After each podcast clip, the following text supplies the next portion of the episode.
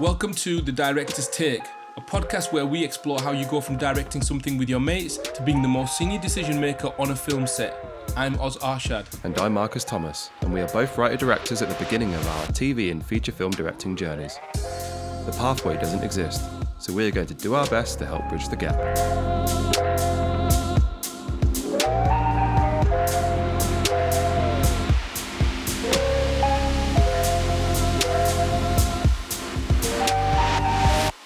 Hello again, and welcome back. It's your favourite directing duo, Marcus and Oz. We're not a duo, we work separately, but I guess we both. Anyway, London Film Festival's over. That was a wild trip. I'm currently suffering from all of the intensity, but watched lots of good films, met lots of good people, watched The Kitchen on Monday to close it out, which was a BAFTA screening. Really, really well done. It got better and more confident as it went on. So, yeah, check that out when it hops onto Netflix. It's actually co directed by Daniel Kaluuya and Kibwe Tavares, regardless of what you're seeing about it just being Daniel Kaluuya's directorial debut. But yeah, exceptional work from all involved. So, very, very strong. I caught up with Oz the other day and he is midway through shooting a commercial, which looks very, very cool. It seems like it's a lot of fun actually. He's rented out a whole manor house and shooting lots of genre like stuff. He's good that he's just getting to like flex his muscles. And I think outside of that, he's doing his teaching as well. I'm also doing a little bit of teaching. And I think something I wanted to touch on actually, which was a bit weird, amongst all of the glitz and glamour and perceived amazingness of LFF, when I was sat down and speaking to people, everyone was worrying about money. Everyone was worrying about money there's all of this front and all these stars in the UK and these big shot directors and stuff, and it's all going on. But actually, behind it all is all the crew and the people who are massively out of work and have been for months because of these strikes. It all feels a little bit false at the minute, which is which is very very sad. So fingers crossed there can be some sort of resolution. And yeah, on, on my end, now that my film is screened, I've kind of worked all year towards that. I am now trying to figure out how to make money. That's that's my whole situation. So just to kind of keep you in the loop about that, we're going to do a whole episode on on money. I think at some point very very soon. We're just making the steps to make that happen now because I think that's something which isn't really talked about and isn't very clear about what people are walking into financially. In our agent episode, episode four with Mark Brennan, we touch on it, but we need to get into specifics about how people survive and things. So we want to really, really break that down. But yeah, where where I'm at at the minute is I'm I'm currently doing little bits of teaching here and there, and I'm working to to do more of that whilst I'm waiting for someone to take that chance um, and do the and give me like a second unit directing credit or to getting rooms to start directing stuff myself, which I'm more than capable of doing, as are most of our listeners, I'm sure. So, yeah, it's one of those situations. It's a waiting game, it's a long game, it's all going to happen. And it's just a case of putting yourself in a position financially where you can wait it out and wait for that moment to come. So, that's the real situation. It's one of those, both me and Oz are, are more than capable of doing the thing. It just, it takes time, doesn't it? The whole thing takes time. But beyond that, as ever, amazing episode, amazing guesting come in, more craft, more life. Enjoy.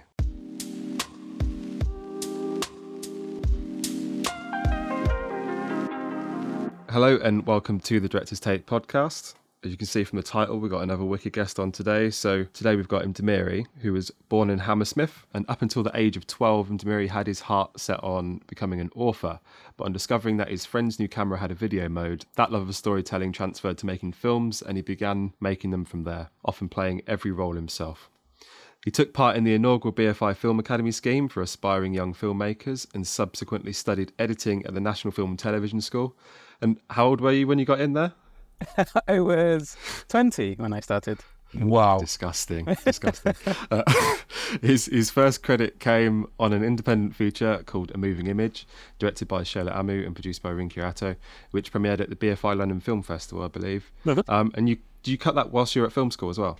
Uh, actually, just before, I think in my first term at film school, we were like doing the sound mix, I think. Wowzers. And yeah, this ultimately led to bigger standout films such as The Last Tree, again with Shola Amoo, Blue Story, which was written and directed by Rapman, and Debbie Tucker Green's Ear for Eye, which was recently added to the Criterion Collection. He's a screen star of tomorrow, he's a, a BAFTA Breakthrough Brit, and he's an all round great guy.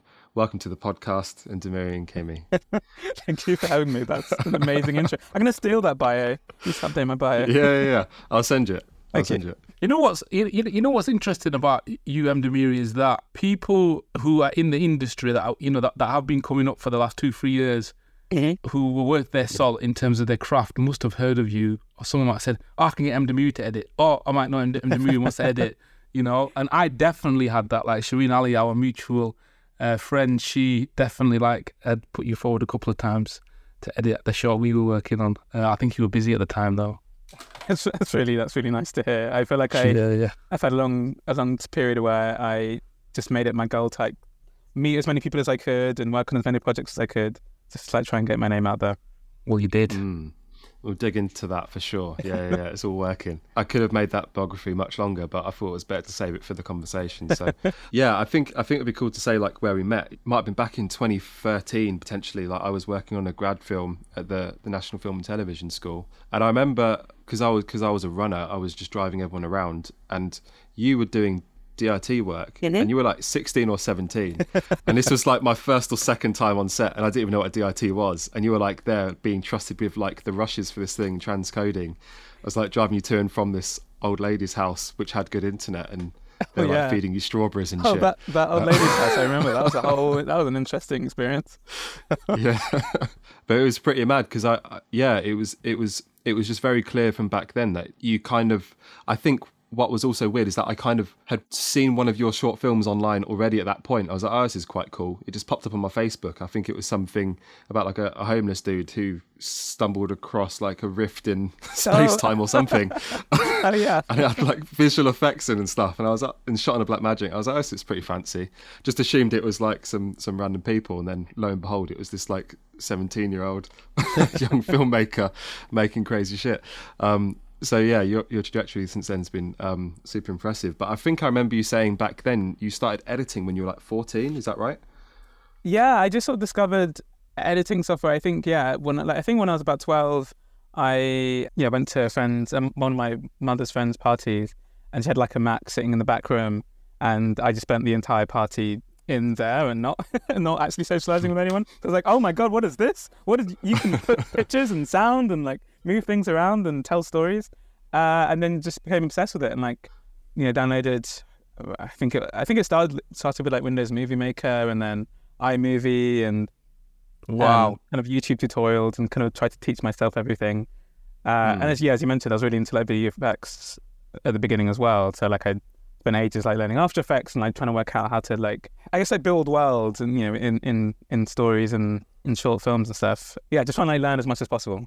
Wait, wait, was this like pushed on you in any way, or were you kind of like pushed in that direction, or was it this is all just happened by chance and just through passion that you were you were doing all this? Yeah, uh, so I was homeschooled when I was when I was growing up. So the sort of big plus of that is that it kind of gives you a lot of free time to sort of work out what your passion is and, and to to fully go in that direction. And I think, I mean, if, if anything, maybe it was accidentally pushed on me because my mother had a lot of like books at home. And so I read loads when I was growing up. And as you know, as I said, as you said, that I, I was I wanted to be an author first. Um, so I always had like this love of storytelling. Um, and then I think sort of I naturally sort of stumbled into film and realized that's why I wanted Mm. to tell stories. It'd be intri- intriguing to know about your trajectory in terms of what took you from that point of like a young person who's just interested in film to then getting into NFTS at 20. Like, how did that come about? I mean, I think it all mostly comes down to like the BFI Film Academy. I grew up totally outside of film, so I kind of I discovered it and knew that I could do stuff on my own, but that was kind of it. And I didn't realize I didn't know like where that could take me.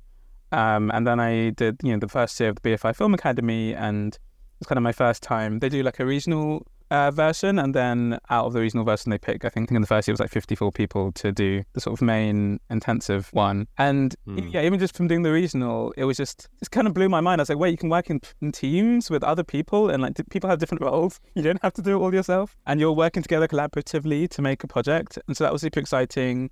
And then you know, did the re- did the residential so it ha- was at the National Film and Television School, and that's why I discovered that that was a school that existed. Yeah. and that also blew my mind. Uh, and I think it was like at that point, you know, when I was like 17, that I was like, okay, so I am definitely they won't let me in now, but at some point, as soon as I can, I'll come back and study here. Because didn't you go to like Ravensbourne? Because I think that's what I remember you doing. Mm. You kind of finished school, then you went to Ravensbourne, but then did you not finish the course? You went to NFTS instead? Like, how did that work? Or yeah, so that I just a shorter course? I uh, well, funny story. It was a, it was a longer course. It was three years, uh, and then a year in, I think I realized that I think because I had the disadvantage of being homeschooled and having like taught myself a lot of stuff in advance, I was slightly ahead of where the course expected the students to be, and so the course offered a uh, sort of fast track version that was two years instead of three years, and it meant in the second year you could work part time in the industry as well as studying. And I had this commercial place that wanted to offer me a job as an, as an assistant, so I was like, okay, I'll switch to the fast track and do just a year of Ravensbourne, and also I get the opportunity to work in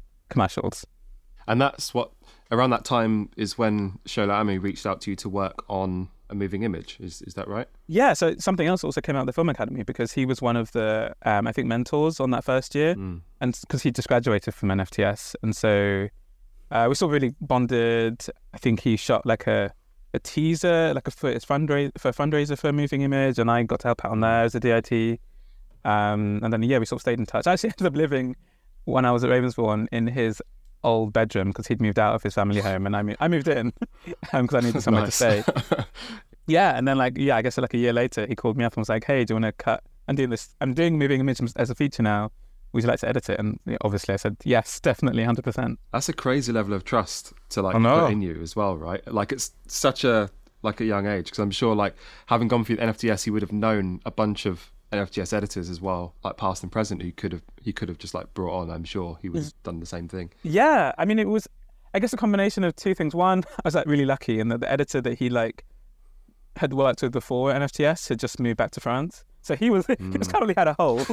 Um, but also, actually, more importantly, Shola has this really, really great like ethic when he puts together teams of focusing on building and putting together people that he he knows and trusts and wants to support. So with the moving image and with the last tree, you know, he sort of built this team of people who not necessarily had done that role before, but he felt like they could get there, and and he would want to be part of helping them get there and sort of grow with them. And so that that was yeah a really great position for me to to be in at that time. That's amazing. Wow. You really like need that as well, don't you? Like, because otherwise, what's the alternative? Is that like you'd have gone through the NFTS and had an amazing like bunch of short work to show, but then when you're coming to do that feature, they'll be like, "But you haven't cut a feature yet," Yeah, completely. so it I've- kind of removes yeah. that barrier like immediately. Yeah, ex- exactly. I, I- managed to. Shola thankfully helped me sort of skip that step.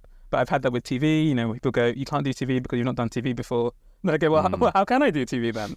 Like you just get this in every every avenue of, of film and TV. You get you get this. That's so wild. And so, yeah, just kind of continuing on your journey into the NFTS, it can be a very sort of difficult place to navigate because everyone there is usually like 25 plus. They like people who have kind of done the university thing, gone out into the industry, and then they've come back and they really want to specialize. It can be quite difficult because it's a bunch of artists in the same place and mm-hmm. there's, there's some weird sense of competition ish. Which isn't spoken of, but it kind of is there, and you can't get away from it. So it's like, how did you navigate that as as a, a younger person, and how did you kind of build the relationships and and yeah, survive? Yeah, yeah. I mean, it was tricky, definitely, because yeah, everyone's uh, everyone's at least five years older than me. We had a good year, and that everyone was actually quite supportive of each other in my year. There were obviously, you know, obviously there were dramas in every year, but our year on a, as a whole were quite close and quite sort of closely knit. But I think even inside that, yeah, it's definitely a struggle. And and you know, being the young person, but also having come from being homeschooled, like I was obviously super shy, and and Mm. wasn't sure how like how to navigate that and how to start like meeting people. I think I think I sort of decided early on that I was going to focus on my work and sort of let that speak for me, and hopefully that people would like what I did and then want to want to re, you know reach out to me and, and start being friends with me. And it sort of started help, happening that way. And then you know just be your, because everyone's making films in such a high pressure environment, you have to start talking to people and getting to know people. And so by the second year, it was fine, but it Mm. definitely was like a slow process of getting into it. Like you felt like you had to not prove yourself, but there's an element of that, I guess, in Yeah, the in the I- beginning. yeah, I think so. I mean, definitely because I don't know if it's changed now, but at the time you were, you know you get put together in teams in the first year, but then in the second year for your graduation films, you're um, picking who you want to work with. So from the beginning, everyone's on the lookout for like, okay, is this person going to be good enough to work on my film, and you know, etc. And so Mm. yeah, it's kind of proving yourself. yeah, like to tell stories, and I think it's part of why they they like people to have a bit of experience when before they go in their life experience. It's Mhm. is there's something around like you have to do a lot of soul searching and Yes, kind of have like knocks and stuff to kind of understand what you want to do and like your own sort of style and taste and kind of be able to be confident enough to lean into that. Mhm. And I guess like I think with with you, you've somewhat had more of an understanding of what that is and what that means to you from an earlier age, which I think kind of shows in your work. So if you've deconstructed that yourself, it'd be intriguing to know where that come from. And also throughout navigating the NFTS and onwards, how has your taste sort of like grown and your style grown and your confidence in it? Hmm, good question. I guess I kind of then before before NFTS, I worked on like tons of shorts at um, uh, Ravensbourne and and then just outside of school, just to get loads of experience and work with different you know, directors. And I think that taught me a lot about one, just about how to make a film good and what makes a film not good, mm. but also specifically for me, just like what kind of projects I like to work on and what kind of collaborative teams I like to work with and how best I, I work. Yeah, and so that I guess that helped me navigate through NFTS because I had sort of had that head start. What am I trying to say? I guess I feel like I learned that an editor, in my opinion, shouldn't really have a style. I think DPs should to, to some extent, and you know, obviously directors should have a voice. But I think editors, a good editor is someone who can be brought onto a project and can work out kind of the voice of the project and the voice of the director and, and help realize that and mm. and pull out kind of what's in the material to help to help best uh, articulate and express what the director is trying to say. And I, I, remember sort of learning that quite early on and, and sort of going, oh, okay, I, I need to avoid having like, I, for example, don't particularly like cross dissolves. But I wouldn't mm. start a project mm. going, well, I'm not going to do any cross dissolve because that's my style. That's interesting. Does this? Because there's a lot in Last Tree, right? I, I remember seeing them. I was like, honestly, I think Shola forced me into some of them. But, but well, no, but okay, it's not like a blanket statement. I do. I like a purposeful cross dissolves that mm. feel like they're telling a story. I don't like them when they're they feel kind of sort of vague and not really. They're not there to do anything. They're just like to kind of smooth out a cut, but but not really telling the story. Yeah. But again, yeah, I wouldn't I wouldn't try and do that on every film because I try and go, okay, what is the film? What is the language of the film? And how do I best do it? And do you think like the the homeschooling aspect had anything to do with it? Because I think a part of the the social aspect mm-hmm. of of kind of being in a school is is a big part of it. And in school, it's so intense. Mm-hmm. You kind of have to like fit in or you're going to get bullied essentially. Yes. so I guess you were kind of like free from that sort of noise. So I guess you could. Yeah, you're probably true. more in tune with who you are, I guess, from an yeah. earlier age, rather than someone trying to like just fit in and then having to figure out who they are later. Hmm. Completely. I think that's a really good way of putting it. Yeah, I think I didn't have to. I didn't go through that period of having to fit in, and so I, I could just be me and my in my weirdness, and that was fine. Yeah. and no one told me that. No one told me not to do that, or that that wasn't okay you, the number of credits you've wrapped up uh, is insane. Like as, as, as we speak, it's like seventy plus just editing, which is yeah. yes, pretty insane. Wow. IMDb, yeah. Um, and, and, and, the announced ones. I didn't even know like some of the stuff that you'd. I only knew that sort of like later on when I when, when I you know found out who you were. Like I remember watching that Chester P for Homeless thing back in 2015. Oh, yeah. You edited. Like the, I, I, I, like little things like that. I didn't I didn't realize, and it's mad. Like when you've racked up so many credits that you do actually. A lot of people have probably seen your work. So you said before that you know during that time when you were doing tons and tons of work to kind of like find out the type of stories that you liked. And art, I guess, is one of those things where I know you're saying that editors don't have style, but you still have to like you you still have to shoot from a point that's part of your yes, uh, that's true, that's, aura yeah. and your soul. Mm-hmm. So what kind of what kind of stuff did you start liking and realize that this resonates with me and this story and emotion resonates with me, which is why I can bring that out in the edit because it's mm-hmm. a personal thing. I think I kind of realized, I don't know if there's a specific, yeah, this might not give you fully answer your question. I don't know if there's specific, like, you know, this is the genre or this is the, the no, kind just of broadly, story. just a type but, of. Yeah, but, but what I, I guess what I was, what I am drawn to and what I realized I was drawn to is kind of stuff that feels um, a bit weird, I guess, a bit unconventional, a bit um, something I've not seen before. I think I'm really excited by projects that are, you know, perhaps by a person who's not made a film before, or or not, or about a subject that's not really been told on film before in a mainstream way.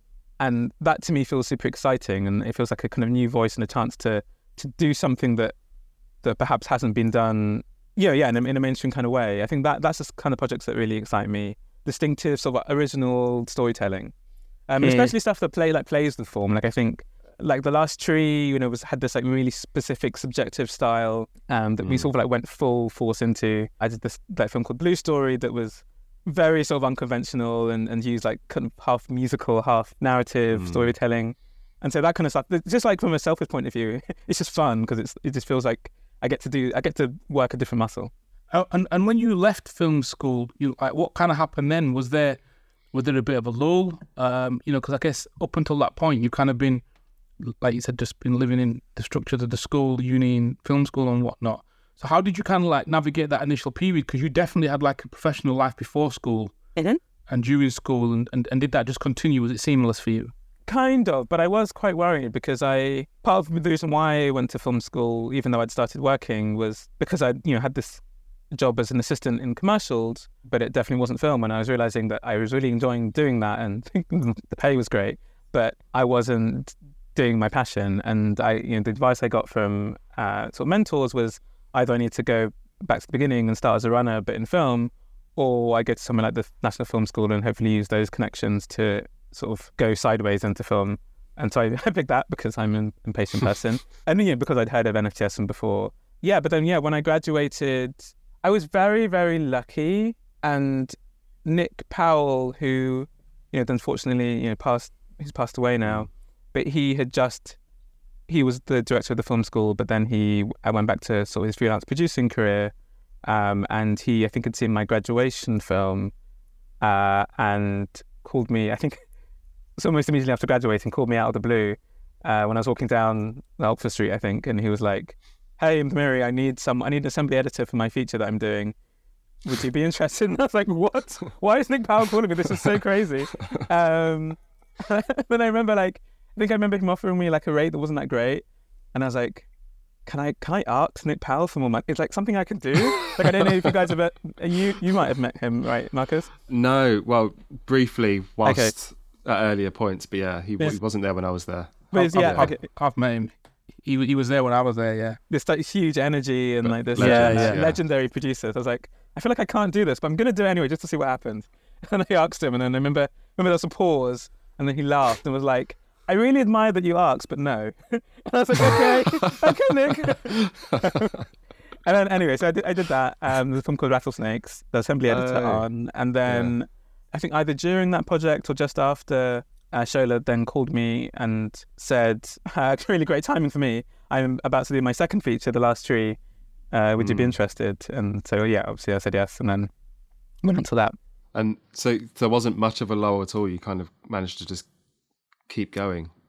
Yeah, I think. I mean, I think through Nick and then through Shola, and oh, and also I'd met uh, the producer called Fiona Lamptey, um, who mm-hmm. is absolutely amazing and has done so much incredible things, and you know, up yeah. until recently was the head of UK film for Netflix. She was a huge supporter of me during that. Is is a huge supporter of me and and uh, a lot of the projects. I did a lot of short projects also during that year, and they were pretty much entirely through her. Um, mm. So basically, between her and Shola, I just I kept working, which was great. So I was going to speak to you about that. It was um, obviously seeing you from afar and like watching the journey. I saw short, lots of short films, just mm-hmm. kind of that were making waves, or like just got into X Festival, Y Festival, and it was always by you. Uh, so it's like films like uh, I think Masterpiece from uh, yeah. And Entitled from Adeyemi Michael, and I think quite recently ish is Devil's Harmony with Dylan Holmes Williams, which won the big prize at Sundance. You you continue to make lots of shorts alongside your long form work. So I'm intrigued to know what, what decisions you make when choosing to work with quotation fingers for the audience, less experienced filmmakers and work on shorter projects as well. Um, yeah, so I, mean, I guess you're binding into the person, aren't you? Completely, and I think it's. I think I'm. I'm always super excited to work on shorts, even when I'm doing long form stuff, and I, I want to keep doing that for as long as I can. I mean, it's just like a, a, you know, get, getting to, as I said before, like flex a different muscle, work with uh, first time or not necessarily first time, but kind of a new director and and uh, build a, build another relationship. Um, I always mm. I found that really useful for me, like from early on, so I know how important that is. And a lot of the short uh, short film directors I've worked with, you know, even the, the ones you mentioned, you know, have now done like quite big deep, like Runyararo is, you know, did Sex Ed after um, mm. after that after our shorts together. And so yeah, so you're, you're building a new new relationship. You're having starting that collaboration. So that's hugely important to me. And I guess also, yeah, the story. If it feels something that is exciting and Mm. original. Like Dylan's Dylan's thing, I'd literally never seen anything like that before. when he sent me that script Yeah. um, for Devil's Harmony. Yeah, I weirdly watched it again the other day because I was Mhm. just on Disney Plus and looking for something to Oh, watch. I was oh, yeah. like, oh, I wonder what's going to be on Shorts. And then I saw that was there. I was like, oh, I'll give it a watch. And um, yeah, he's it's such an interesting short because it feels like a 30 minute episode of TV or something, but it's obviously not. Like it's it tells it does a lot in a short space of time in terms of yeah. setting up everything. It's really really well done. That was that was a huge challenge with making it. Like that project took I think the longest. That's probably the longest I've ever spent on one short, and Mm. because uh, Dylan is a perfectionist in a great way. Like it really worked for that film because he, you know, we did the first cut and it was like okay and it was funny and obviously the concept is great, so that shone through.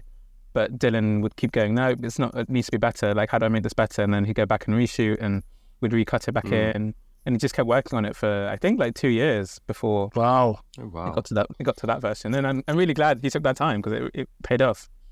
Yeah, yeah. And did the voiceover did that did that come through? Was that in the script? no, throughout, or- that was the kind of sort of final saving grace that made that brought it all together.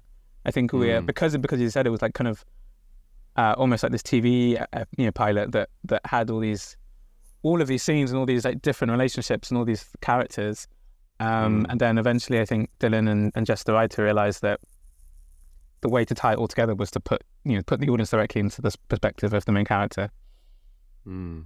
That's really smart because that's like, it doesn't even feel out of place. No, no, it's like Um, perfect. It's like yeah. exactly what it needed to be. It- Yeah. it, I think those are always like the the best solutions in when you're making a project is the ones that feel like, oh yeah, of course it had to be like this the whole time. Why didn't we think about this Mm. at the beginning? yeah. And that's the whole process of discovery, I guess. Mm-hmm. I think we should now delve into craft and sort of like swim around in your brain, Mdhamiri, and see how you how you think and how you approach. Because that's what we do here at um, you know, on the Director's Take. You know, we you know we are Marcus and I are big geeks about craft, and we love to just like learn from people's processes. Um, I think that's the that, that's that's the way, you know, to do it. So, at what point are you brought onto a project, and what are the first conversations with the director like? After you've chosen the project, you're like, yeah, I, I, I really feel this. This is this is fresh. This is new. I want to be part of this. What are those early conversations like? Yeah, I think um, I, in an ideal world, and brought on the project as early as possible. I think I just like collaborating and and uh, uh, getting to a director's head, and so if I can be brought on while you know while they're writing the script, even like that would be that's amazing for me, and and just talking to them throughout the de- development process as they're figuring out the shape of the film, and you know whether or not they want my feedback or not, just being able to like get inside their head, I think is super helpful. And I'm yeah, I'm asking them a lot about you know the tone of the film, the style of the film, the kind of how they're visualizing it, like references, all that kind of stuff. What's been really nice is that I, you know I have to I keep having to learn to adapt my processes depending on who I'm working with. So, you know, Shola, for example, will have like very clear references and and be able to show me like okay, it's kind of there'll be a bit that's kind of like this shot and like kind of like this shot in this film, and we'll have this kind of music. Um, whereas like Debbie, who I absolutely love, also she makes it a point to have like kind of almost like zero references, and she'll be like, no, this Mm. is we can let's work out what film this is together, but it'll be kind of in this bubble of this film. Um, and that's really cool too, because then you know she has this huge theatre background, and so you know we'll go watch plays together and uh, listen to. Has a huge musical knowledge as well, so we listen like go to galleries and, and listen to music and all that kind of stuff. Mm. And it's just trying to work out like I guess it's not just what what's in the director's head and how they visualize the film, but also kind of working out taking a step back and working out like how the director thinks. Mm. Um, and so so that when we're working, we can have a uh, a common language, and I know that if I communicate in a certain way, they'll they'll get that and they'll understand how to, well, you know, what I'm trying to say. And I guess in having seen so many directors working at various levels of experience, like what are the the biggest issues that you see um, in in their in their work, whether it's like the rushes or or the work that's been shot, or even like from the story, or clarity perspective. You can be very vague. You don't need to throw under the bus. no, we'd never do that. Um, I mean, I think a big thing that I've noticed with first time directors, but also any directors of any level, is how much they trust their collaborators and are willing to you know, take on their feedback. And I and I feel I remember this back even back in film school, I worked with directors who were totally on one side of the spectrum, you know, who wouldn't kind of wouldn't let any other voice into the film, and well, what they had in their head was going to be the film, and that was going to be it.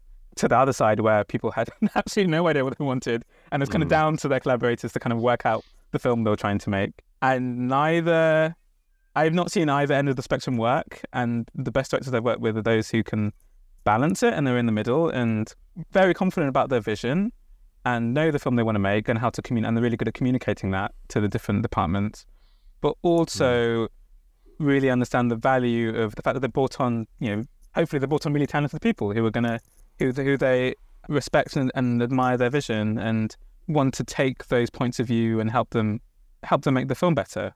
Um, and that's not, that's not necessarily accepting everyone's idea.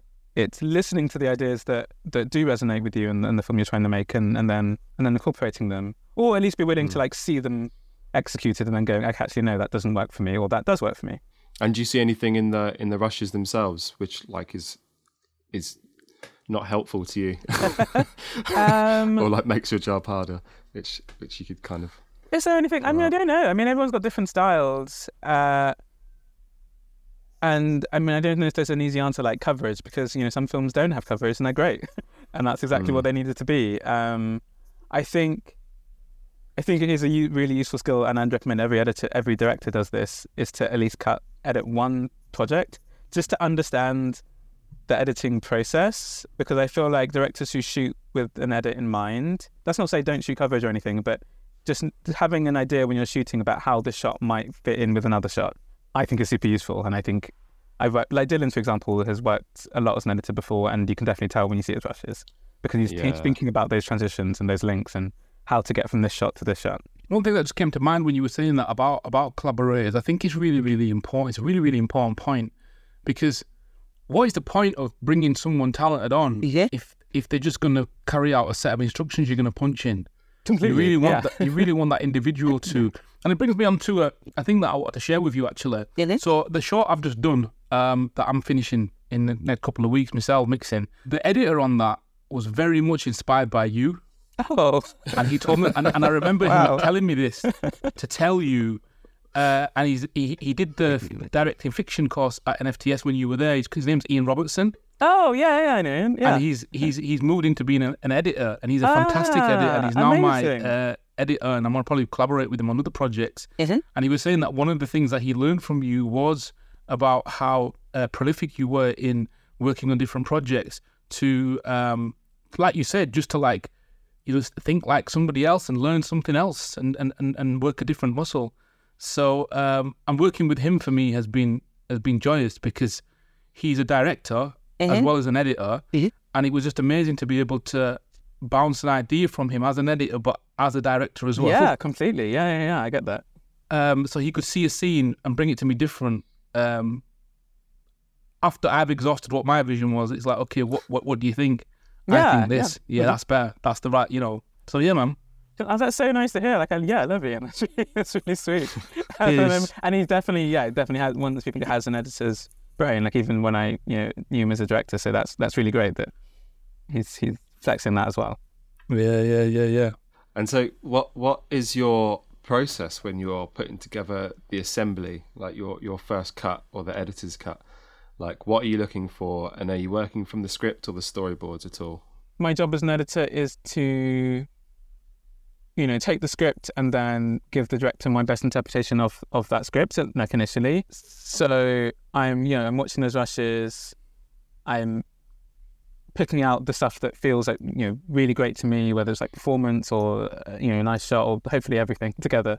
Um, and then um, i'm putting that together into a first assembly you know you know cross checking with the script. And then I guess from there, I guess it depends on the project, but you know, usually at that point when I have a full director's cut, I then show that to the director, you know, give Mm. their thoughts, and then I go away and sort of make kind of my version of it, I guess, like what I think is the best articulation of the script, and that might mean losing shots and and um, losing dialogue and and reinterpreting scenes, um, but it's all that to try and make what I think is is the the original vision of the director, and that Mm. yeah, and then obviously then we'll sit down and work together and you know try out stuff together and, try, and make make the best version of it. Yeah, Yeah. I guess I'm just I'm asking that question just because obviously we have to leave editors to do the first cut, Yeah. and so I think now now directors can know what you guys are up to when they're not there.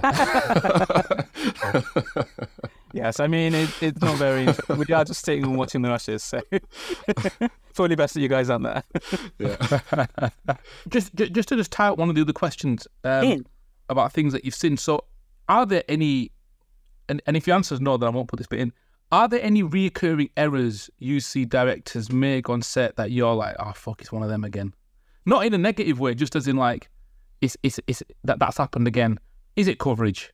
Yeah, I mean sometimes. I mean if a shot, if like if if it's you know they're they're showing the journey of someone walking from inside a house to outside a house, and they don't show them opening the door, then it's a bit tricky to make that work. Yeah. Yeah, it's mostly like like continuity, but when it's like continuity continuity to do with the story, or even Mhm. like emotional continuity, I think that's like a bigger thing actually. It's, that's harder to cut around. Like you can cut you can cut around someone opening the door sometimes, but you can't cut around a character going from one emotion and then suddenly going to another emotion and not not having the Mm. transition between that. That's really hard to make work because that's what the audience is following. And if they're if they're thrown because they're like, wait, wait, I thought this character was angry and now they're crying, like you, it's really hard to make that to to figure out a way around that in an edit.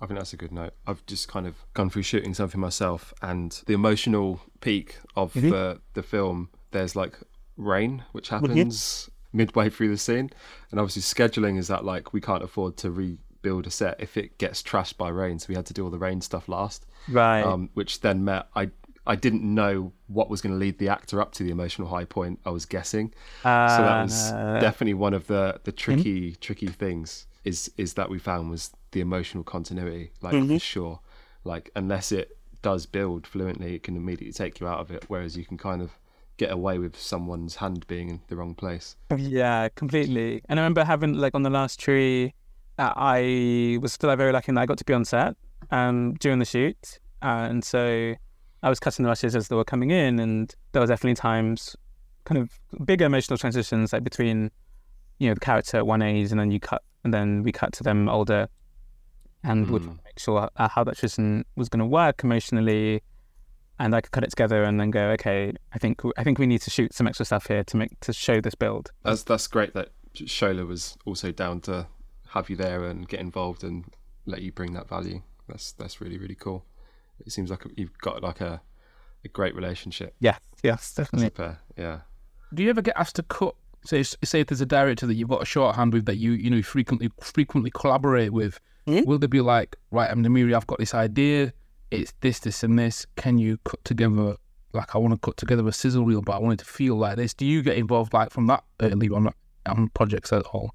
Uh, not in a while. I did actually with the with the last tree. I'm trying to remember now. I think with the moving image, Shola's first film, I cut together the Kickstarter video. I think I feel like I remember doing that, and so that was essentially the, what you were saying. And then for the last tree Yes. as well, um, was developing it with BFI. I think it was on iFeatures, and for that application, I cut a sizzle reel. Um, for that, I think yeah, I think it's actually just depending on the director. Like I think Shola is someone who really likes doing that kind of thing. Um, was like you know, Debbie, for example, doesn't at all.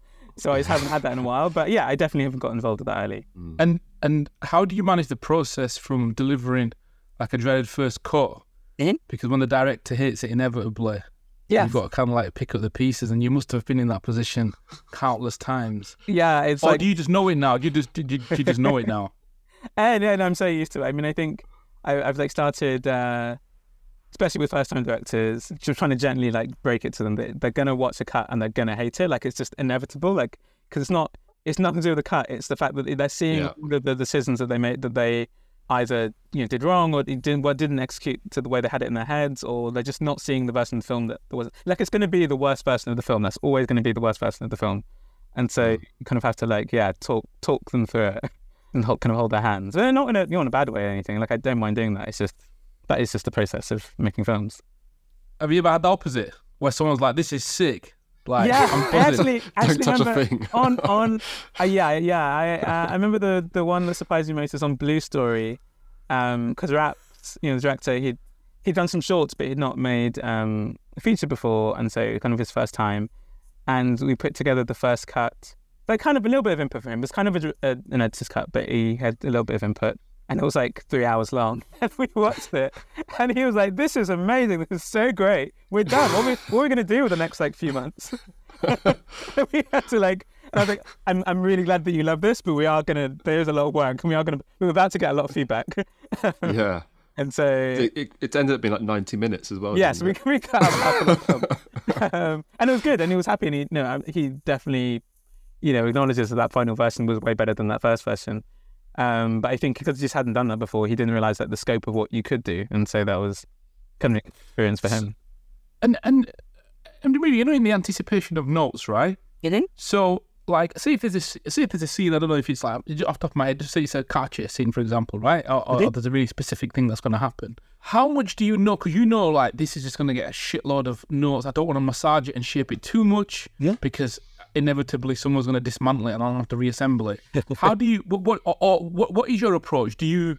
I'm going to get this really into a, a shape that I want, or are you literally just going to assemble the script? I think there's a balance, and I also think it depends on time. Um, if you're if you know that you've got the whole film to assemble, then yeah, at that point I, I would put like I do as much as I could on it. Basically, I guess my answer is that I would try and get as close as possible to what I think is the final version. Um, but I'd have to yeah, I'd balance that based on how much time I have to, to do that. I guess it wouldn't be it wouldn't put me off knowing that I'm going to get notes on it. I think the people giving notes are expecting to see what I think is the best version of the scene. And so if I'm showing them something that I don't even think is ready to show or like is only like a half articulated version of the scene, I think it's I think it's kind of unfair to them. And also the, it just means the notes I'm gonna get are gonna be more. um so if I can get if I can get as close as possible to like what I think is the finished version of the scene, even knowing that you know, if, if they don't like it, I will have to unpick it. I think I'd rather do that. It's quite a difficult process, isn't it, going through notes? Because as you kind of get higher up the pyramid, there's more notes and there's the deadlines are more rigid. And Yeah. so, like, you're delivering something even though you know there's lots of issues and you probably know what the issues are, Yeah. but you're still having to deliver it. So, how do you manage that? Um, yeah, I've just done I've done it so many times now, so I'm kind of used to that process. I think it, I think it becomes, especially with first time directors, it becomes a lot of like holding their hands and letting them know, you know, they're gonna receive notes. It's it's, it's going to be annoying because there'll be stuff that we've already discussed, and I'm sure you've probably had this loads of times from you know all of your guests on the podcast. But it's kind of like looking at the note behind the note and and going, okay, what is the you know executive producer or whatever? What are they? What is it that's throwing them? and how do we solve that? And that that you know, sometimes they're really great, and it, and they they do articulate that in the note, but sometimes they're they're just showing this sim- they're they're pointing out the symptom, and you have to go back and like work Yeah. out what the full diagnosis is. Because it's usually that the area which they're pointing out is the area where something needs fixing or the setup for that moment Exactly. Yeah. earlier on is not quite right. Yeah, but it's, it's the notes are always painful. Um, and so, if a, a story or a sequence isn't quite working the way that you or or the director, sorry, is imagining, um, how do you work through that and communicate that with the director or creatives who might be married to that one way of it working? Um, and how do you get them to kind of see it another way or kind of yeah navigate that? Yeah, I mean, it's tricky in that specific situation when when they love it, but I know I think there's a better version. Uh, that's always really tricky. I think at that point, all you can really do is, I guess, if you're if you're in the middle of the process and there's still other stuff you're working on, sometimes I find it useful to like just take a break from it and allow them to ha- live with that version in their heads, and we go away and work on something else, and then maybe like a few weeks later they'll be like, "Hey, is that is that scene actually as good as I thought it was?" and then you can be like, "Oh, funny you should say that. Actually, I've been thinking the same thing." Or you, you know, what I, what I find is useful is just if I have time to go away and just try what my version of the scene is, and and just kind of figure that out and work through it. Because also, I could be wrong. Maybe that is the best version of the scene, and I'm just stuck on like some idea that I had. Um, and so it gives me time. If I have time alone, I can figure that out, and and then any pieces from that that I like, I'll then I'll then I'll then just show that and say, I know you've liked this version, but what if what about these ideas? You know, then just go from there. Sometimes they'll love it, sometimes I hate it, sometimes I go, okay, I hate most of it, but what about this one? What about this one Mm. thing? I didn't I didn't notice that other take or that other shot that that was in the rushes. How about we put that into the main version? There was a moment in the last tree where Mhm. the lead character, who's got like a, a complicated relationship with the teacher, Mm-hmm. And because the teacher, I think, can see that he's not a bad kid and they're just hurt. And there's an emotional moment in the film when he's mm-hmm. sort of alone with the teacher in the classroom. Yeah. And then I remember being in the audience, like at that point, I was like, oh, well, I know where this is going. This is like Good Will Hunting. It's not your fault. Let's get over with. But but then it was like the way you edited it, you kind of like intercut it so that you couldn't quite tell during that emotional moment whether when he's having a breakdown, like in crying in the teacher's arms, you can't tell whether he's crying or he's trying to fight him because of the way you've edited it. And like, I'm not usually like good editing is when you're not conscious of it, but I knew that you edited it, so I was like, ah, he's done a good job there. So yeah, I'm intrigued to know like how you go about creating something like that, or like subverting a scene or a sequence, and how do you create that space for yourself? I'm so first I'm just so so great you you highlighted that because that was that is probably my my favorite scene I've edited in that film. Uh, and Mm. when, and that scene went on such a long journey. So basically, every version of the scene up to that point was essentially that Good Hunting scene, and we kept Mm. getting like notes from the exec, you know, the BFI saying, you know, and Kibwe, uh, not Kibwe, sorry, uh, Shola and I were really happy with it. We kept getting notes, we kept screening the whole film to the execs, and they kept going, "I- I- you know, the scene's great, and you'll get it definitely makes sense and everything, but I feel like we can go bolder. I feel like there's a, there's a bolder version of this. I remember they kept using that word. And I Mm. kept going away after each screening, being like, "What does that mean? What do we do? we're using the best takes. Like we're this is ready. Like we knew we were using the best, you know, the best ver- the Mm. best performances and everything like that. We'd gone through all of the all of the um, uh, and then I remember I think maybe it was the third time uh, we had that note. I was like, okay, go away, give me some time. And I went through, I watched every, like all of the rushes, like before and after the take, like everything that could possibly be used for that scene. And I just pulled out the stuff that I liked, like regardless of like working out how to cut it together. Um, and then I, yeah, and then I just tried this like very much, I guess more, a lot more abstract approach, um, a lot more Mm. kind of impressionistic approach. It was like, how do we experience a scene as the character is experiencing it? And he's in this kind of like weird state. He, I don't know if you remember, but the scene before he, um, well, a couple of scenes earlier, he uh, smoked some weed. So he's like kind of high. He's Mm. super angry, super emotional, and he's having this like um, huge emotional breakdown.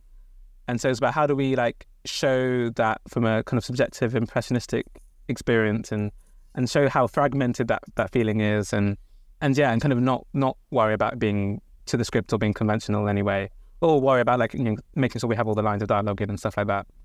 And so, yeah, so Yeah. spent spent ages and ended up with essentially that. And did like when you presented that, did Shola like it immediately, or was he like, eh? Or... Yeah, he was like, "Oh, cool! I see it. I see what the was now. I get it." And we, I think we changed like one thing. Maybe took out one shot, and then that was it. That was that's the scene that was in the film. Well, I guess that's where notes can be useful, right? And Yeah, that's kind of 100%, exactly yeah. what you're saying is that like it just forced you to interrogate what you were doing and push yourselves creatively to do something more interesting, which is what they can do Indeed. rather than just going away and digging your heels in and being like, well, it's fine. Exactly. Yeah, I'm so glad we did that. And I, and I think you know, I don't think the note, I don't think the exec had that final version of the scene in their heads. They weren't. They didn't know what we were going to do. They just knew that Mm. they were watching it and they were feeling like it could be better. And so they sort of Mm. for us then kind of yeah, and as you say, interrogate and work out what the what the better version of the scene could be. I think that's um, I, I- I guess that's um, the execs sort of like earning their crust, isn't it? They, they could see something that was bumping for them, and you know they could have gone with well, the creatives are saying that this scene is fine, Mhm. but no, there's a bit, you know, you know, they kept saying it. They might, like you said, the note behind the note, they might not have articulated it any further than what it was, but. Yeah.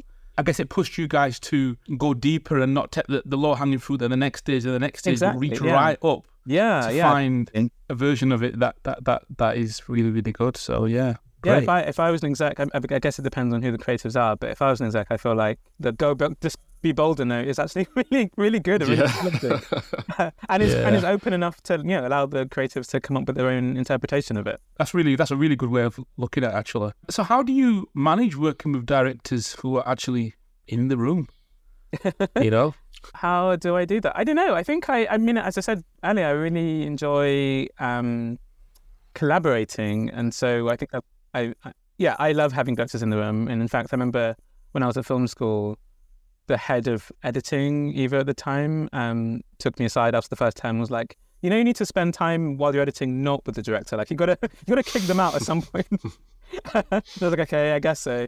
But yeah, but I, I, I, I'm used to it, and I think because of my experience in commercials, um, it sort of forced me to be fast enough that I can just work with the director in the room and, and try out stuff live. Like I think you know, there's some editors who are just you know really great, but just slower at doing tasks, and so it's a bit frustrating. I think for a director to sit in a room with them.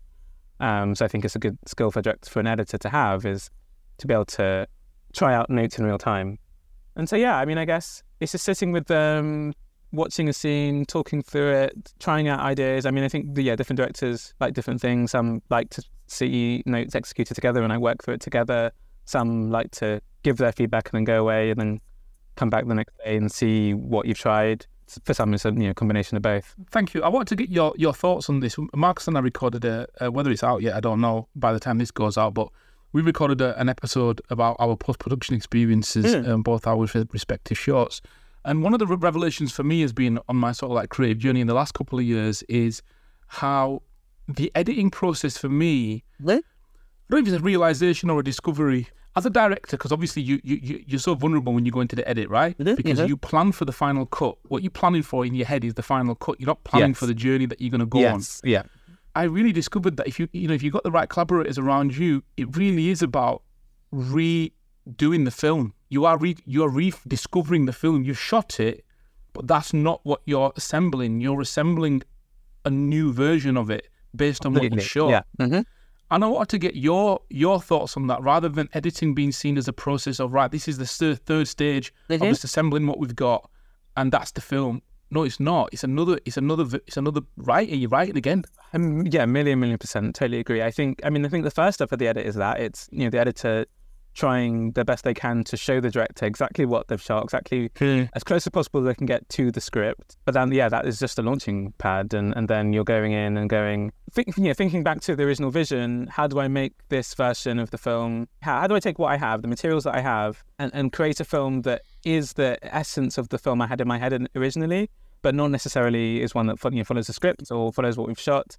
Um, and sometimes you say, what is that original vision? But also then having to come to terms with what I, what what they've shot and going, okay, what is the new vision?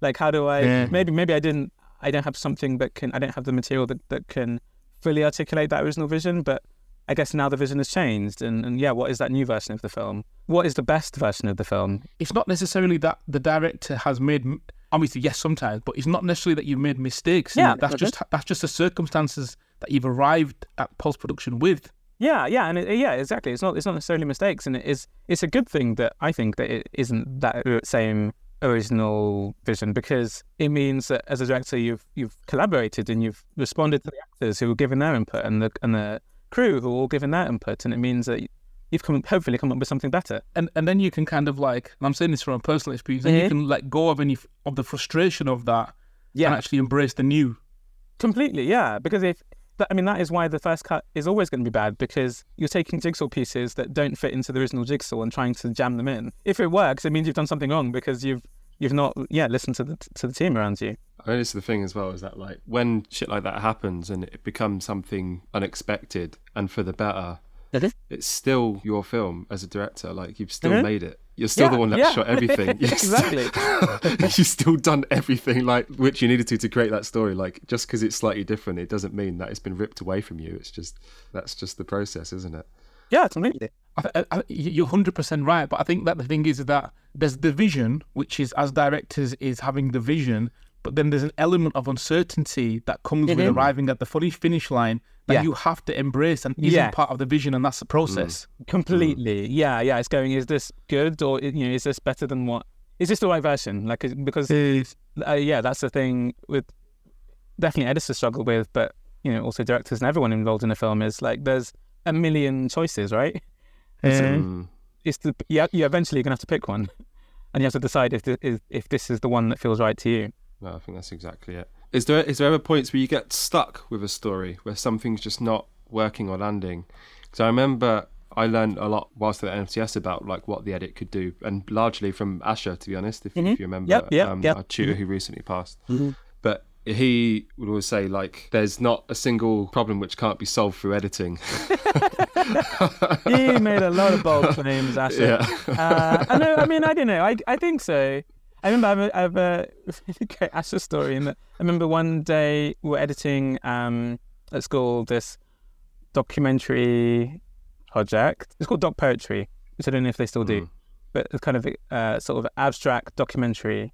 And I remember one day he came into my edit suite because he was he was a tutor for us. He came into my edit suite and watched it, watched our cut, essentially selected in and out kind of randomly on the timeline and just hit delete. and the director and I were just in shock. we were like, wait, what? and he was like, "See, now it's better." and, and it was, uh, yeah, it was definitely we were like, yeah, but reeling for a while. But then realized he was right. I mean, it, it only worked for that film because it was a film about epilepsy, and it was about like he was his his argument was that this kind of film it needed the absence of something in order to fully realize the idea of epilepsy.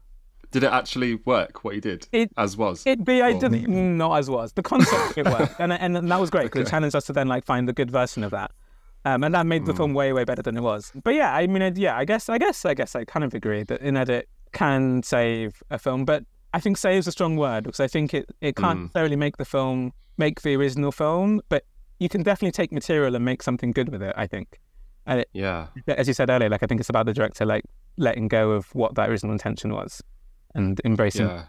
Because I think that's it, and we saw it a lot working. Well, when was on House of the Dragon and stuff is where things don't work as originally intended, and you're Yeah. kind of looking at what. Why I like editing is that you have what you have. There's no Yeah. variables Yes. like anymore. It's just like you have what you have, and you have to be creative to make the best out of it. Like this is your clay. Like Yeah, go yeah. build something. It's then the challenge is is to think about the image in terms of the image, not in terms of your intention. So Mhm. it's like what's going on in this shot, even though it might be like be from like four scenes earlier, but it's the same character in a similar state, like in the same location. Is like can that be used later on to Yeah, save yeah. you in a different way? Well, what I was going to say though, not to contradict everything we've just said, but I'm working in animation at the moment, which Mm. is an absolutely amazing experience, and I'm like totally discovering new skills. Can you to- say that? Is that all right to say, Mem Yeah, yeah, yeah, I can, I can say that. Yeah, yeah, yeah, I can say some things, just not everything. What's kind of blowing my mind is that it's like the opposite to live action, in that I have total freedom to create anything, and that I'm not, I'm never restricted to, oh, this shot has to be this certain way, or this character has to look in this direction, or even this character has to be in the scene, or even that this scene exists. Um, Mm. and that's amazing, but also terrifying. It's kind of like you know making you're putting together you know when you're making a film, you're putting together a jigsaw puzzle, and you have these pieces, and you're working out the best jigsaw to put together. But now I can change each piece wh- however I Mm. want, and yeah, it's only sort of new skill to have to to kind of to learn as an editor. What a blessing though to have that sort of like yeah. freedom of creativity and storytelling as well. Yeah, it's it's kind of I'd never been in a writer's room, but it's what I imagine being in a writer's room to be like. In that Mm. I'm having a lot of you know, quite big story conversations you know, with the director and with the writer and with our head of story. Yeah, when, at no point are we locked to like a scene has to be a certain way. Does it kind of like tickle your ego when you are in the edit and like a magician, you can take something that wasn't intended in the shot at all, that was from another part of the film, and you bring it into there and it just serves the story beautifully. It's like the audience will never know. Yeah, I mean, I, I, I love doing that. I uh, and I think certain films give you the freedom to do that, and some know a bit trickier depending on how they're shot. But uh, yeah, it's always a beautiful thing. Like I remember the uh, last tree, like spoiler alert, but the the end of the last tree, there's a moment where we flash back to the beginning of the film, uh, and that wasn't it wasn't scripted, it wasn't shot for that intention at all. Um, but something, yeah, we discovered in the edit, and we realized that it was it made the scene so much uh, more powerful and so much more emotional than it would have been without it. So, Mm. it's always a great day. You always like pop the champagne after after something like that.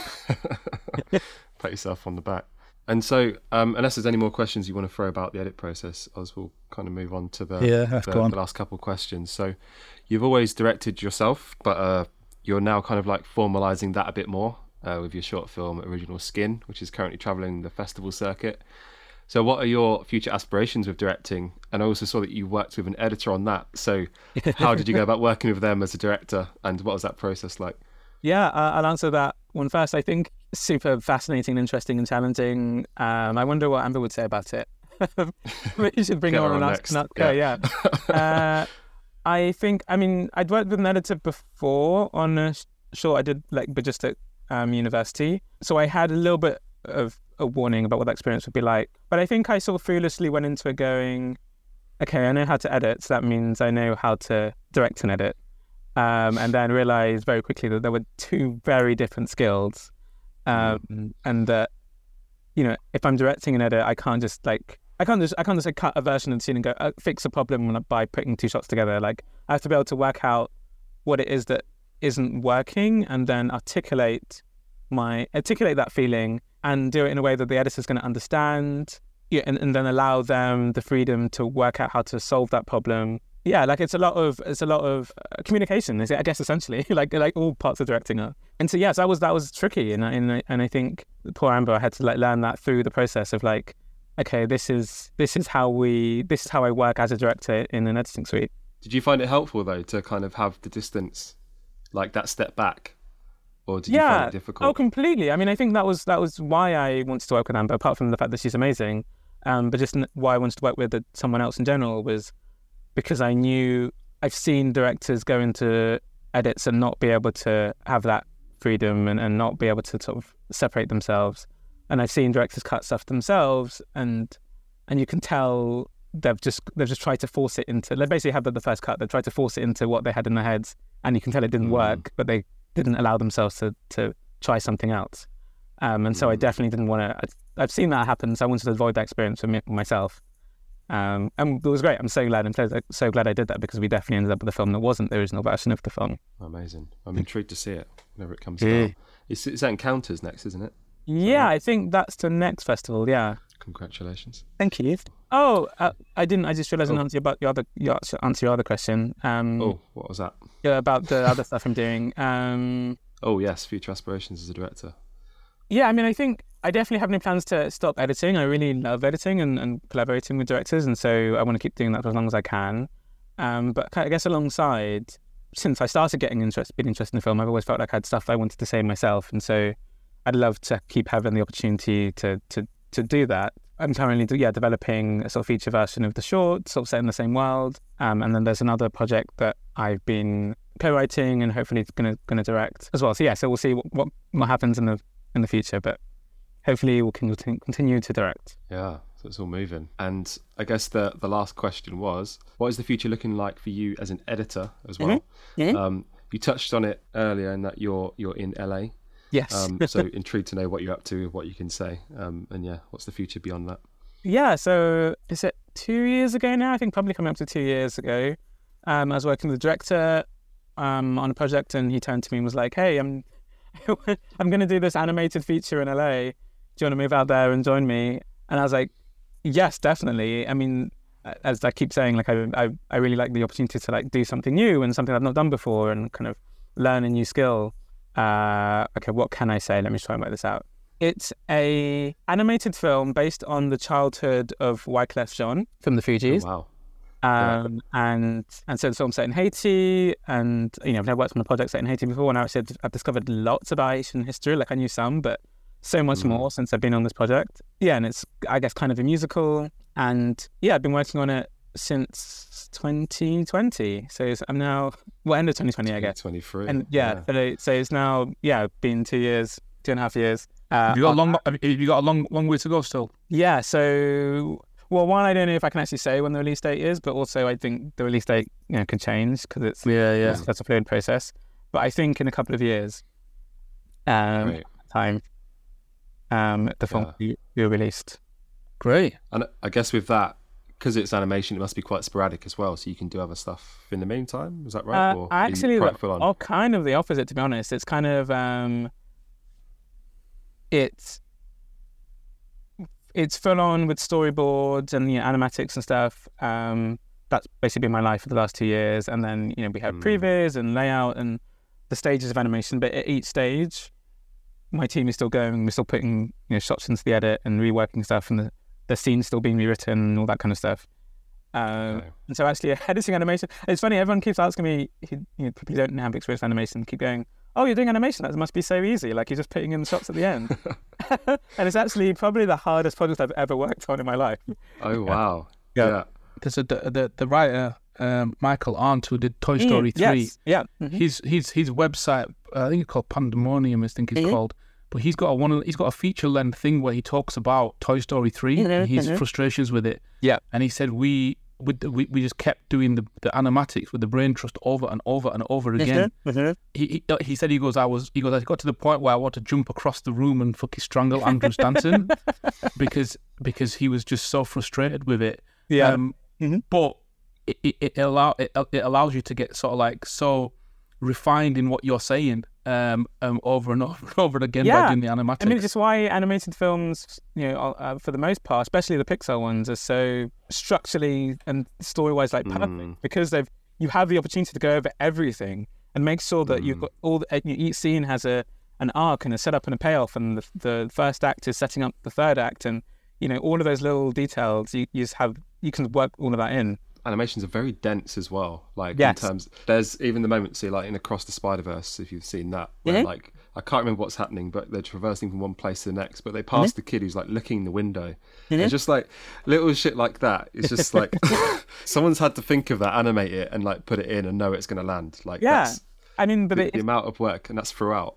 Completely, and it, it's it's you know, my kind of dream because it's it's a collaborative process like times a million because there's so many people involved who are all able who all creative geniuses and can all you know, put their put throw those ideas on the table. Uh, we we haven't had any strangulations yet, but um, but we do one. Uh, we we have a colleague who was at Pixar and and, and they have a lot of stories of you know how Mm. how crazy intense those those experiences are. yeah, yeah, imagine. yeah. Well, strangulations pending. um, cool. Thank you for that. I think we'll just move on to our final section now, which is the the nugget of the week. So that's me and Oz. We consume so much content uh, around around learning and directing each week, um, and also about life. So we, we figure we'd like to to throw out what's inspired Mhm. our guest uh, to the audience. So what has inspired you this week, Mary? what has inspired me i god i've been so busy i don't know if i've consumed as much content as you guys. I did watch firstly speaking of dylan who did uh, uh, devil's harmony he directed the show called the servant. Called Mm. servant i think which is m. Night Yeah. Shyamalan's show um, on apple tv and i sort of binge watched the whole thing recently because i was looking for new stuff to watch. And i think what i really loved about it and it made me think a lot about my own work is it doesn't really explain anything like it, it, it does a really good job of of holding back on telling the audience kind of anything really. And I remember at the end of the first season, I was like, I still have no idea what's going on. I kind of know nothing. Mm. Fact, I think I'm more confused than I was when I started. And it, and it's and it's really fun. It's a really great. Obviously, it depends on the show, but it really works for me that like constantly asking questions. And I think as an audience, it made the whole experience more enjoyable. And I think so much stuff I've seen is too afraid to do that, and a lot of directors are afraid to do that, and uh, and, execs as well, and they, they want to kind of put everything up front and tell the audience everything. There's a real joy and confidence in treating the audience as intelligent viewers and giving them the the fun experience of just like asking questions and enjoying the atmosphere and and with with the you know confidence that eventually they're going to have answers told to them, but they don't need that right away. Did you you've seen it all now? You're saying. Uh, yes, I've now watched the whole thing. Did you get the answers that you needed? I got the answers. Yes, definitely. I think it took it took a while. Probably not even maybe end of second season. I started to figure out what was happening, but Did you text? Did you not text Dylan and say what's going on on this bit? I did actually. I texted him. He directed, I think he directed the third season and maybe a bit of the fourth. So yeah, I don't remember texting him when I was watching it, being like, "Okay, what? I have no idea what's happening. What did what did you do?" Um, and what's inspired you this week, Oz? um, mine's an episode of Scriptnotes 403. Episode 403 Ah, is right. called How to Write a Movie, and it's by um, the great Craig Mazin. And I just love that he what he talks about is how a lot of writers jump out of the gate and they act one are really strong, and then they kind of like get scared and put off by going from act one to act two, and and, and the, the character journey from act two to 3 Mhm. And he just talks about how he loves that bit, and it kind of like I, I listened to it many years Wow. ago, and it, and it kind of like changed my perspective on that as well. And I too now love that bit. So yeah. Um, about you? Um, for me, it's uh, it's a YouTube video as ever, StudioBinder, which I, I love as a channel. It's quite good for everyone, really, but definitely like beginners. There's a video called "How to Direct Actors: Directing Advice from the Greats." So it kind of sections it up and talks about how to give notes and how to communicate with them and stuff. And it will have anecdotes from various sorts of directors, and it's like, well, this person does it this way, and Spielberg does it this way. So like, n- all of them are great filmmakers, and all of them are right, and all have their own process, but basically don't confuse the actors. So yeah, there's there's there's I found it really like insightful, just even just for the nuggets and just how specific it is and what it's what it's saying. So I highly recommend that. That's really freeing, right? Like I remember the same with editing. Like there's this book called Art of the Cut, put together by a guy called uh, Steve Hullfish. He's an ama- amazing guy. I got to meet him a few times, um, and he basically goes around the world like interviewing editors um, on all kinds of different projects. And he so he has a website where you can read these interviews, but then he also compiled a book uh, where he Mm. groups them by by subject. So you get like a chapter on assemblies, and it'd be different editors talking about how they assemble. And yeah, that was the most exciting thing about it was that everyone go, everyone did it in a different way. it's like, oh, cool. There is no way of doing it. There is no right way. And my, my crazy way of watching assemblies is like it's fine as long as you get to the same. Like it's all about how you get to the end result. So Your process is your process. Yeah. Exactly that. Well, thank you so much, Mary. It's been Yeah. amazing. It's been super insightful. We've Thank been you. trying to get an editor on for a while, so it's been it's been nice, even just to catch up. It's yeah, no, cool definitely. Thanks for having me. And it's um it's been great to see how to see your journey really, and just seeing how far you're climbing, and you're only just at the beginning. So it's it's Amazing. super exciting to see where you go from here as well. Thanks so much. Yeah, I was gonna say, uh, MW, where can people find you online if they can? Um, if they can, uh, go and like say bad on social media. Uh, Instagram probably is the best place to find me, which is just my name. So it's very easy. We'll obviously put that in the, the show notes for you to dig out if you want to stan Mdhamiri. All right, bro. Thank you so much, man. Hey, thank you. Thanks so much. Appreciate it. Thanks, mate. Take care. right, see you in a Bye. bit. Bye. So that concludes the episode. Next week, I'm sure we're going to be joined by another exciting guest as ever. So follow socials to find out who we'll be having on. And if anyone does happen to be listening, get your questions in at the director's take at outlook.com. And we want you to tell us what you want to know about directing or the film industry at large. And we'll do our best to tell you. We want to shape this as a resource for you, so do get your questions in and reach out to us on Instagram, which is the Director's Take Podcast, and also on Twitter, which is at Director's Take. And leave us a review on whichever platform you get your podcast from, because it really, really helps us. And share us on social media as well. Share share everything. Share away. We're still a new podcast and we need the followers. So please share, share, share. And I think that's it. So until next time, keep learning, keep failing, and keep the faith.